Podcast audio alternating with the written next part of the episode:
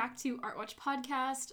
Thank you for listening to yet another episode. The last few weeks have been quite crazy on my end, and the next month will probably be just as crazy. I am gearing up for finals week, weeks really, and I was thinking that for the next month, I'll probably switch to releasing episodes bi weekly. It is not my favorite idea, but basically, I just want to help with my own sanity and make sure that my episodes continue to grow in their quality while I am still maintaining good grades in my PhD program.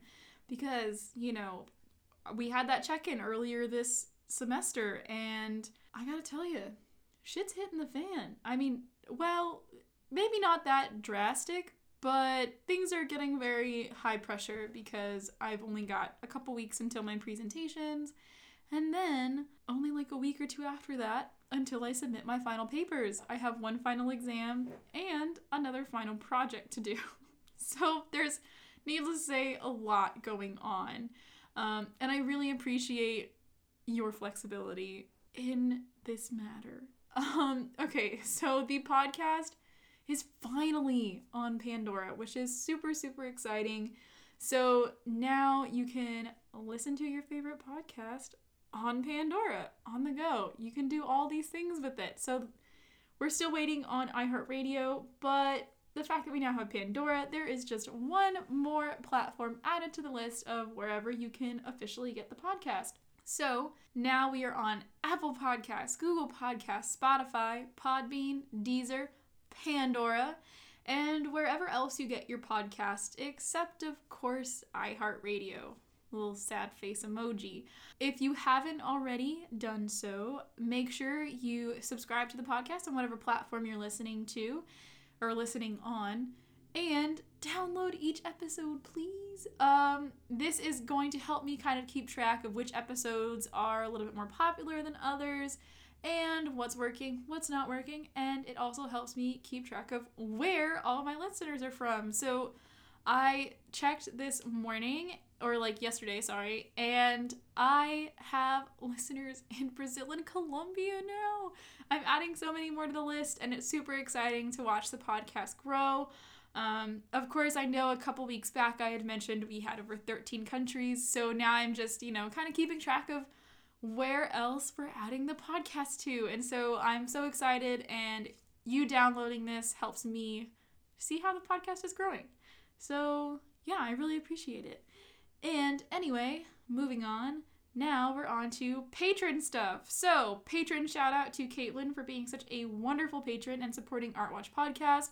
And to all of my other fantastic listeners, I have a question for you. Would you like to become a patron? Your patron support helps me pay for behind the scenes stuff like my Podbean and Squarespace subscriptions to make sure that the podcast is up everywhere, including all those platforms I just listed as well as creating a website that gives you sort of a central location to find the podcast. What's going on with the podcast, you know, all that update fun stuff. And I now have merch. So the website is helping with that too. And if you want to check out the merch page, you can visit www.artwatchpodcast. Check out the merch, check out the about me and soon there's going to be a blog post. If you would like to become a patron, which I hope you do, you can do it for as little as $3 a month. And whatever level you choose, I am incredibly, incredibly grateful. Each level has its own perks.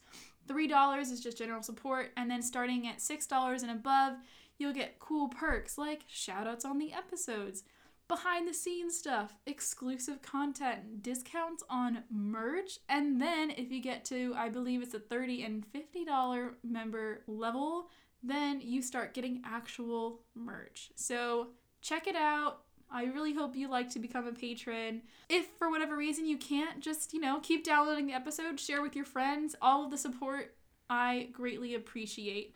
So check out patreon.com slash artwatchpodcast or check out the website www.artwatchpodcast.com and there's links to Patreon, there's links to social media, there's links to email me, and of course, the merch. So, the next thing I had to mention is if you are not following me on social media, specifically Instagram and Twitter at Artwatch Podcast, I am planning in the month of May or June to do a giveaway. I am going to design a piece of merch specifically for this giveaway. So it is only one piece of merch. That's it. You're going to get the only one designed like this. And all you'll have to do is, I'm thinking, follow, share, and save on Instagram. So it's going to be, I believe, Instagram giveaway mostly. Still working out the kinks, but keep an eye out for that. So, yeah.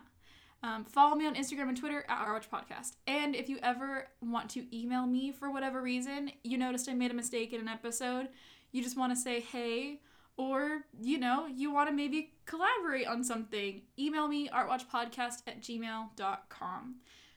And that brings us to today's topic. So, we are going to be talking about Colombian artist Deborah Arango Perez.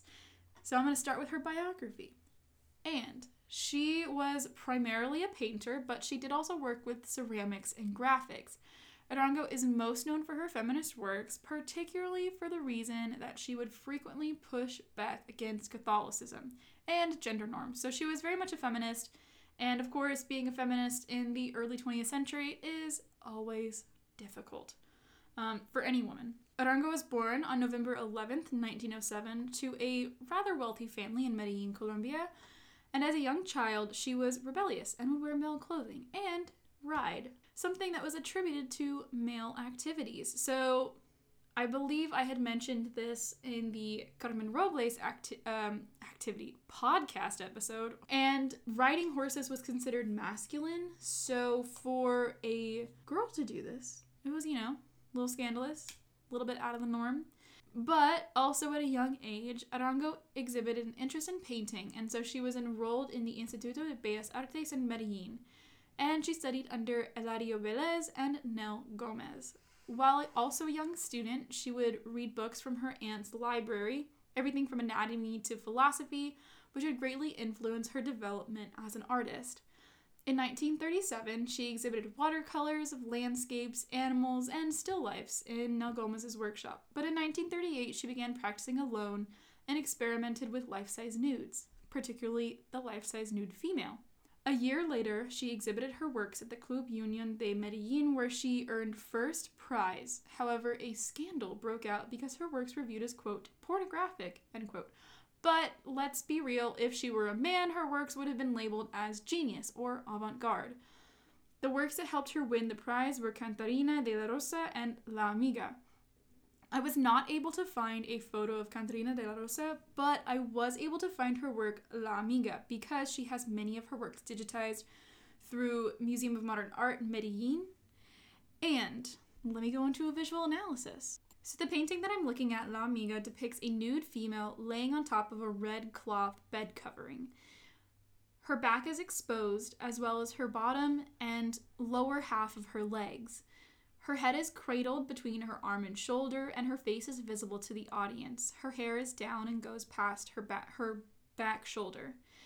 There is a white cloth covering the lower portion of her bottom and the upper portion of her thighs. This is the only covering that the artist gives to the female. The female's side breast is visible, however, the frontal portion of her body is pushed into the bed that she's laying on. The artist uses dark, contrasting colors. In the background, it's mostly this either blue green or bluish black coloring. It's hard to tell because it's a digital reproduction and the colors in the background and the colors of the red cloth are reflected onto the figure's skin. On the bottoms of her feet, we see deep reds within the skin tone, whereas on her abdomen, underneath her armpit, and in portions of her face, there are greens that also reflect portions of the background.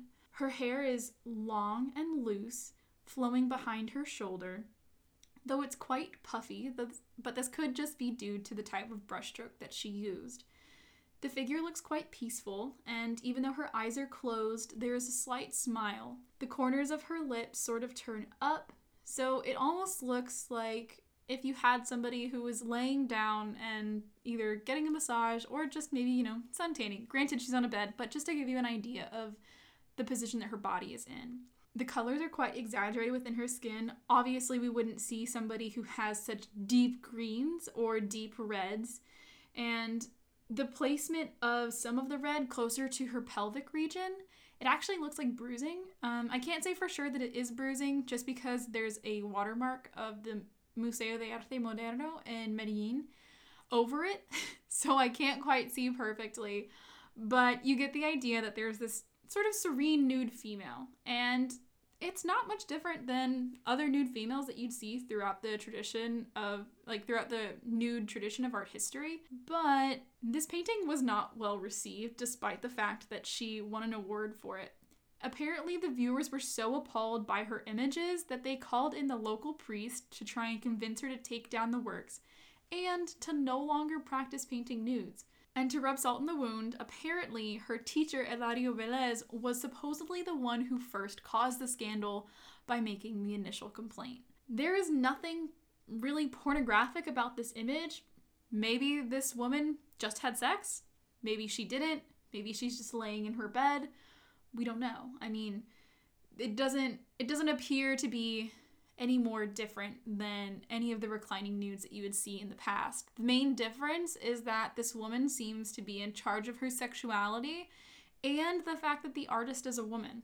So you have, instead of the female body being objectified by the male gaze, it's the female body being represented through the female gaze. And so the fact that there was such a controversy around this work and her other work that won the award, this is the initial controversy, I should say, around her works really just points to the fact that they didn't like her work because she was a female. And during the 1940s, she eventually exhibited more nude works in Bogota, and eventually she traveled to Mexico City and learned from the muralists. Particularly, Jose Clemente Orozco uh, was very influential for her works and how she developed her figures.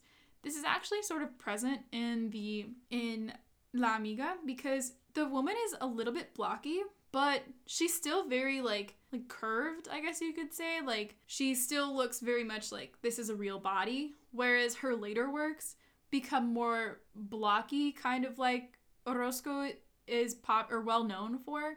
He kind of has like these like thick blocky not really entirely naturalistic figures and her later works sort of develop in that route. So she you can see like a progression. While she was in Mexico City, she actually earned some mural commissions, many of which I was unable to find, though it kind of makes sense given the fact that she's not exactly well known in the Eurocentric context.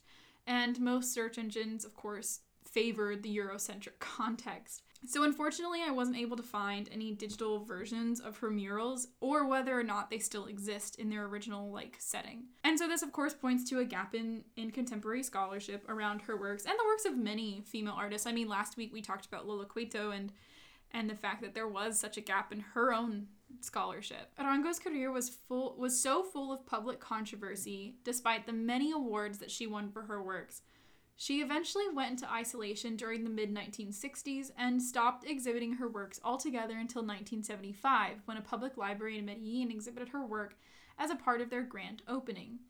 The event didn't garner much attention, but it did introduce Arango to many people that attended. During her period of isolation, she worked in her home, dubbed Casablanca, and produced various paintings, ceramics, baseboards, and other works of art. In 1984, the Museum of Modern Art of Medellin held a retrospective exhibition with more than 250 works were exhibited, including watercolors, oils, and ceramics.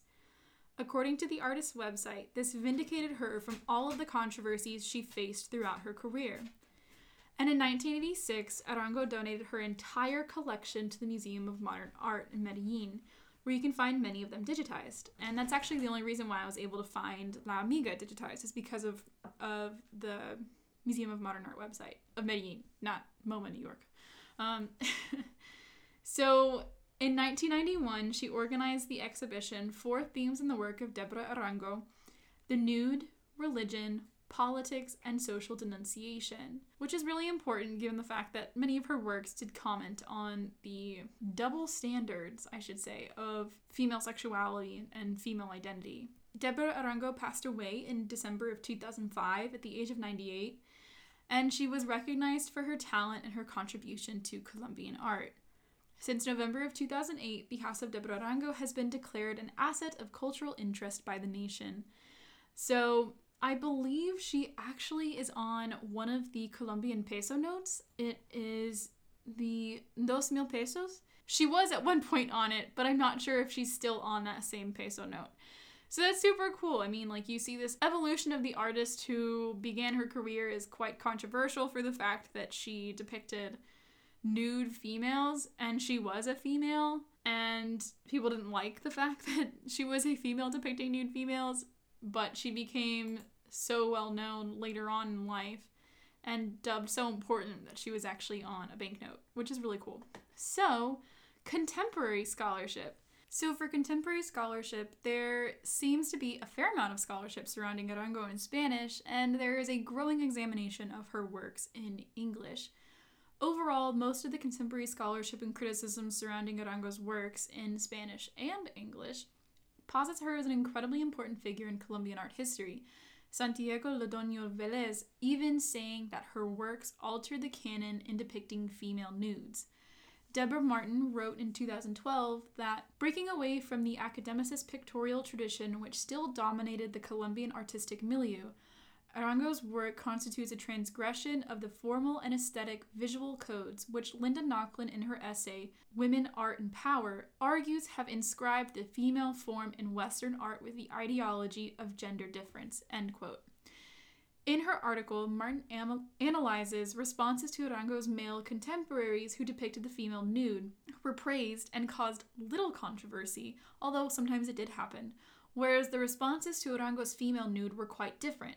She argues that because male artists perpetuate the idea that the female body and sexuality is an object that must be controlled, their works were mostly praised. Arango, however, did not conform to these norms, and instead, her female nudes break this binary, which blurs the line between artist and subject. Martin's article also challenged how past scholarship had attempted to categorize Arango's nude, but Martin's examination points out the flaws in these ideas and highlights the multifaceted nature of Arango's work. So, why is she important? What's the takeaway? Arango was clearly treated unfairly during the peak of her career because she was a woman.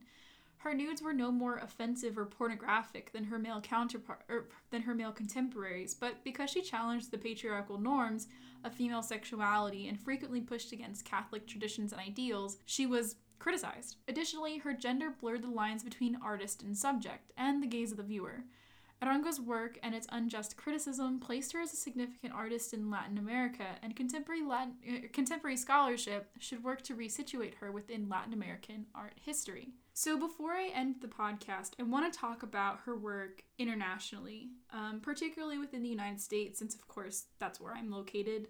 She didn't have her first exhibition in the United States until 2013. It was called Sociedades Deborah Arango and it was a traveling exhibition. One of the iterations that I was able to find was at the Mint Museum Uptown in North Carolina, and the exhibition, I'm going to read directly from the site just so you know, it's at mintmuseums.org. This is the first show by Arango in the United States. Arango did not consider herself liberal or revolutionary, but she was critical of the society of her time and believed that art should be involved with the real world. Arango referred to herself as an expressionist to describe her strong desire to interpret reality through her own uncensored personal sensitivity and sensibility. Um, I'm going to go ahead and stop the quote there. But that's really important considering the artist that she was looking at. I think that the way she approaches the subjects, of course, being more like the problems within society, it kind of does harken back to that realist idea or real ideas of realism. And I just think it's kind of like a, a shame that she hasn't really been exposed in the United States or really in most places outside of Colombia because she was such an influential person. I think that her works speak a lot to the problems that women internationally we're facing. And I don't know, I think that her work is something to be admired. And really, they're really fascinating. If you get a chance to look at them, you should. I mean, some of them, I will say, they do seem quite violent in the way that it's depicting violence against women, but I think the purpose of her works is what's important. And I want to take a moment. I'm going to pull up a couple of her other works and I want to kind of just describe them to you. Oh, sorry, but before I jump into that, she has actually also been featured in one of the issues of Art Forum where they were discussing her censorship in Spain, which is super ironic because all of her works are about like the violence happening against women and then because they're nude figures and they're seen as obscene or pornographic you have like Spanish museums censoring her work, yet they won't censor the works of male artists who are quite literally violent towards their uh, in their attitudes towards women. So, if you get a chance, I don't have the subscription to Art Forum, so I wasn't able to read the actual article except for like the sort of blurb about it. But if you do have a subscription to Art Forum, check it out and let me know what you think. She also has had her works talked about on other blogs and other websites, but she's she's a really interesting character and the fact that she was so important in Colombian art history, I'm just sort of shocked that I had never actually heard of her until just googling Latin American artists in and I would I change like the country so I, am trying to make it so that I'm hitting all of the countries in Latin America so I all I try to rotate who like what I'm researching and I really was drawn to her work and yeah so let me pause for real this time and and I'll pull up one or two more of her works and sort of talk to you about them. Okay, so I have pulled up her work, La Mística, which depicts, I believe it's a nude nun, given the fact that in the background there is a church, and Arango is actually known for depicting nude nuns. um, so in the figure, or in the painting, sorry, you have a nude female, and I don't know what it's called that nuns wear, but like their black sort of head dress thing, like hair covering. It's sort of covering her hair and it drapes down and sort of covers part of the lower portion of her body, specifically her vulva, and the black cloth is sort of nestled between the figure's arms. She is in a pose that's actually very common in depictions of La Virgen de Guadalupe or like even just the Virgin Mary. And she's her arms are sort of crossed underneath her bare breast and on one hand or sorry on one wrist she has a watch and on the other again it's that black cloth hair covering i believe. And her arms are crossed. Her head is tilted to my right so her left the figure's left. And her eyes look down sort of somberly kind of in that same demure pose that you'll see in a lot of virgin marys or in probably in what she's referencing, maybe La Virgen de Guadalupe because it's in a Latin American context, although I know that's mainly popular in Mexico. But she did spend a lot of time in Mexico, so it she she might be um, making a nod to that. In the lower portion of the frame or canvas, there are these red lilies, I believe, and they're quite bright. They're sort of flanking her her hips. And she appears to be standing either in some sort of door frame or maybe a window frame and it's a brown wood color and in the background again there's like the top of the church and you can see the cross and then just behind that is sort of like this abstract looking landscape that's mainly hills. Um, the figure has red lipstick on which is kind of interesting given the fact that she's supposedly a nun. Um, I know in a lot of like traditions, red lipstick is associated with a very sexual woman, particularly the prostitute. So, not quite sure what commentary she's trying to do here, but it's interesting no less. Just like in La Amiga, the figure in this painting has a lot of those reds, greens, blues, sort of that unnatural pigmentation of the skin. Obviously, like if you have done studio arts before, you know that there are different undertones to people's skin, but it's not as exaggerated as what she's seeing or as what she's depicting in this painting. Um, just below her breasts, there on on one there's like this deep bluishy green, And then to the left of it, there is like this yellow, almost looks like bruising. And then again on the other breath, there breast, there is again that sort of like bluish green yellow. Um, on her clavicle, there's this deep red, and it's heavily contrasted with like this burnt purple. Um, and it's sort of really emphasizing the bone structure, but it's a little bit odd given the colors that she's using. Underneath her chin, there's this green and orange, and then on the side of her neck, there's this pale blue. The figure's face obviously has a lot of makeup on it. Um, in this case, I feel like it's easier to tell that it's makeup rather than in La Amiga, where it wasn't really clear if, if the figure had makeup on. But on this nun's face, there's like this very deep ish pink red blush on both sides. It's more prominent on the cheek that's facing the viewer than the cheek that's sort of tilted away. Her ear is visible, and we see this sort of black hair that really blends in with the fabric of, I believe, again, in this case, it looks like it's going to be a nun. So, yeah, like you can see that she's really sort of challenging um, ideas of femininity and ideas of female sexuality, especially if this is a nun, somebody who in that case would be repressed sexually. I mean, if you are familiar with Christian religion, in this case Catholicism, there is an overt oppression of female sexuality. Having any sort of sexual desires or pleasure is you know a sin. It's it's very looked down upon. And the fact that this is a nun makes that even all the more poignant of what she's doing and depicting her nude and well mostly bare breasted we can't see like her genitalia or anything below her waist but the the critique or rather the yeah no like the critique is still there no less. Um but it's it's actually quite beautiful of a work. Oh sorry i just go down. You can't really see her pelvic region but you can see like her thigh. Um the troubles of looking on a small screen. Um but yeah there's lilies sort of connecting across. And of course, if you're familiar with any sort of tradition in art history, specifically the Christian traditions of painting the Virgin Mary, you have the white lily. And in this case, it's the red lily, and red is often associated with seduction.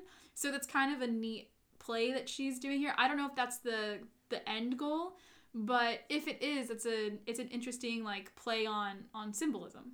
And so, yeah, it's definitely bringing the modern into like the traditional because this woman is wearing a modern watch, but she's of course in has some sort of traditional nun-like attire behind, like on her. Um, not much, but but yeah, this painting was made in 1940 and it's 99 by 66 centimeters. So it's it I think that's pretty big. I did not translate that into inches, but I believe that's that's fairly large. Yes, because 100 centimeters is about three feet.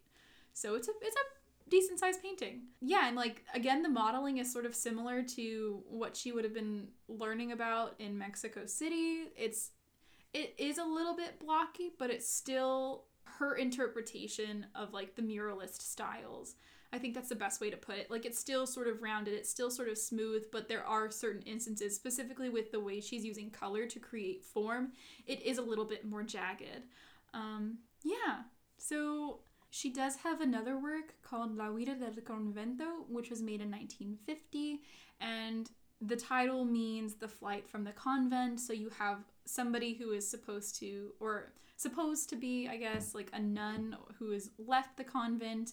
Um, she's nude. She's sort of caressing her hand through her hair. Her whole body is visible. There is a sort of like red cloth, I believe, around like the back of her waist, but it, it her genitalia is still incredibly visible, and there's pubic hair, which in that instance, pubic hair is often tied to porn to more pornographic images. But I mean, if you're talking if you're talking about like a realist approach, then this is incredibly you know lifelike because women have pubic hair. Wow, who would have thought? Um, but I think that cloth around the back of her waist might actually be the nun like gown because just to the right of her or sorry to the left of her hand there is the rosary and in the back there are three nuns that you can see walking past her, and then there's this like red, sort of like hell like background. So I don't know, maybe she's going for this sort of damnation or like the perceived damnation of women in charge of their own sexuality. And then another one of her works, La Lucha del Destino, which is like the fight of destiny. There are two clothed women, and obviously they're in some sort of confrontation. One of the women, you can't quite see her face as her arm is sort of like covering it, and she's in this unnatural position because the woman behind her is like pulling her. Maybe she's like, I think she's pulling her hair. It looks like, yeah, she looks like she's pulling her hair. And I mean, their bodies are quite muscular. They're very thick. They're very voluminous.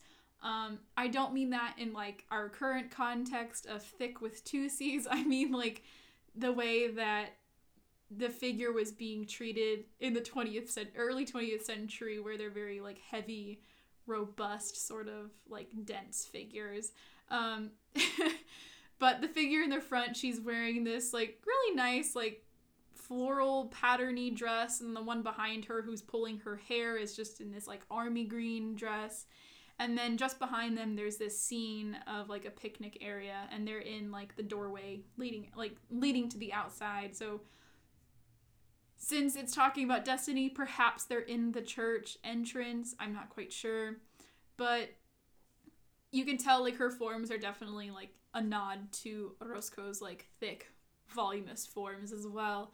Um, so yeah, I know that I am a bit over on the time, but I hope that this has at least been some sort of like educational aspect of who Deborah Arango was and her role in Colombian art history. Um, definitely check out her works. I'm getting most of mine from the Museum of Modern Art in Medellin because that's pretty much the only place that her works are digitized unless they have been talked about in like for example Artforum where they were talking about her censorship in Spain or there are other blogs that you can see some of her works. They're all arts related blogs. I can't remember all of them off the top of my head but definitely check her out. She's a very interesting figure in art history and she definitely deserves to be talked about if you have seen some of her works in person, let me know. I'm going to make a post obviously tomorrow for the episode. So let me know in the comments if you've ever seen any of her works in person. Um, or if you've traveled to any of the museums in Colombia that have her works, let me know. I'd love to see pictures. You could submit them for Selfie Sunday Museum Edition.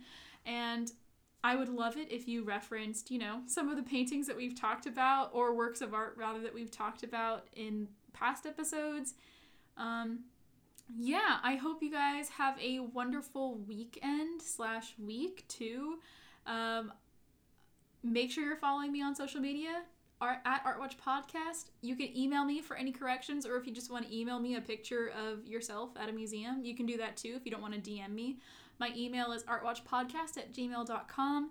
If you'd like to become a patron, which I hope you would, Artwatch Podcast, or sorry, patreon.com slash Artwatch Podcast. And then if you want to check out the website, buy some merch, or get the link to the Patreon, go to www.artwatchpodcast.com. And I hope to see you guys soon. Again, have a great weekend.